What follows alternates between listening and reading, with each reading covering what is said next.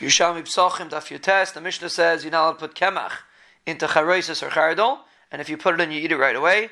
Reb Meir Asers, you're not allowed to cook the Pesach in any kind of liquid, but you're allowed to smear it or dip it in the liquid.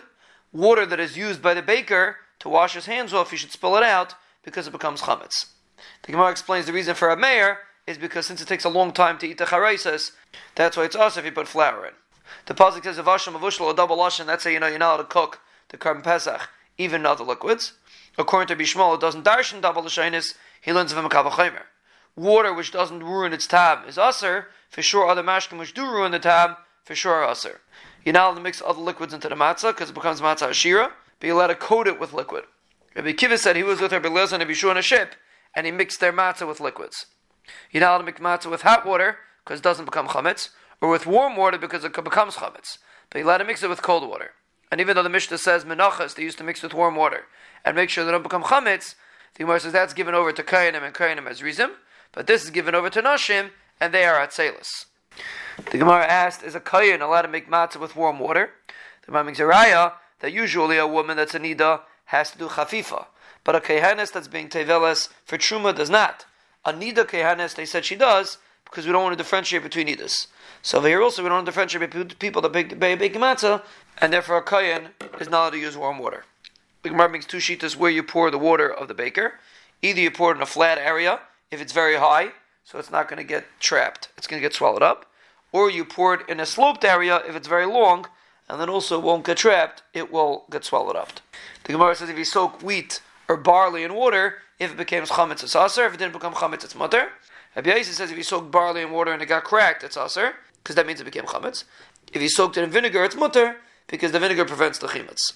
And the Gemara gives different examples of wine that's almost chametz, or honey, or oil, that if it comes in contact with wheat or flour, it could make it chametz.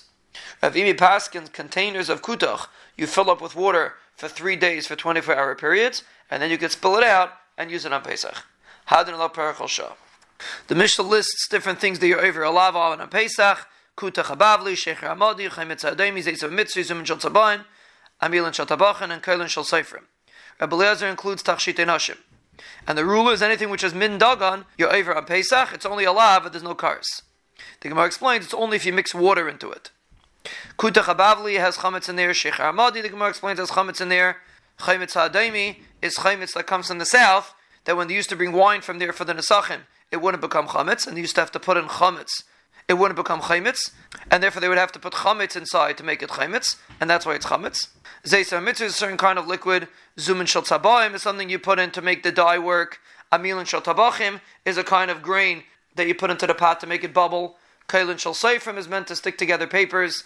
Tachshite nashim, the Gemara means two shitas. Either it's tachshitim, which is for hair removal, or it's tipule, which is for hair removal on the bottom. And if you hold tachshite, but tipule is considered mias, and you're not going to be over on it. The Gemara makes a pasuk called machmetz leisachelu to include all these items, but you're not chayav karas because the pasuk says kikol eichel chametz v'nechursa.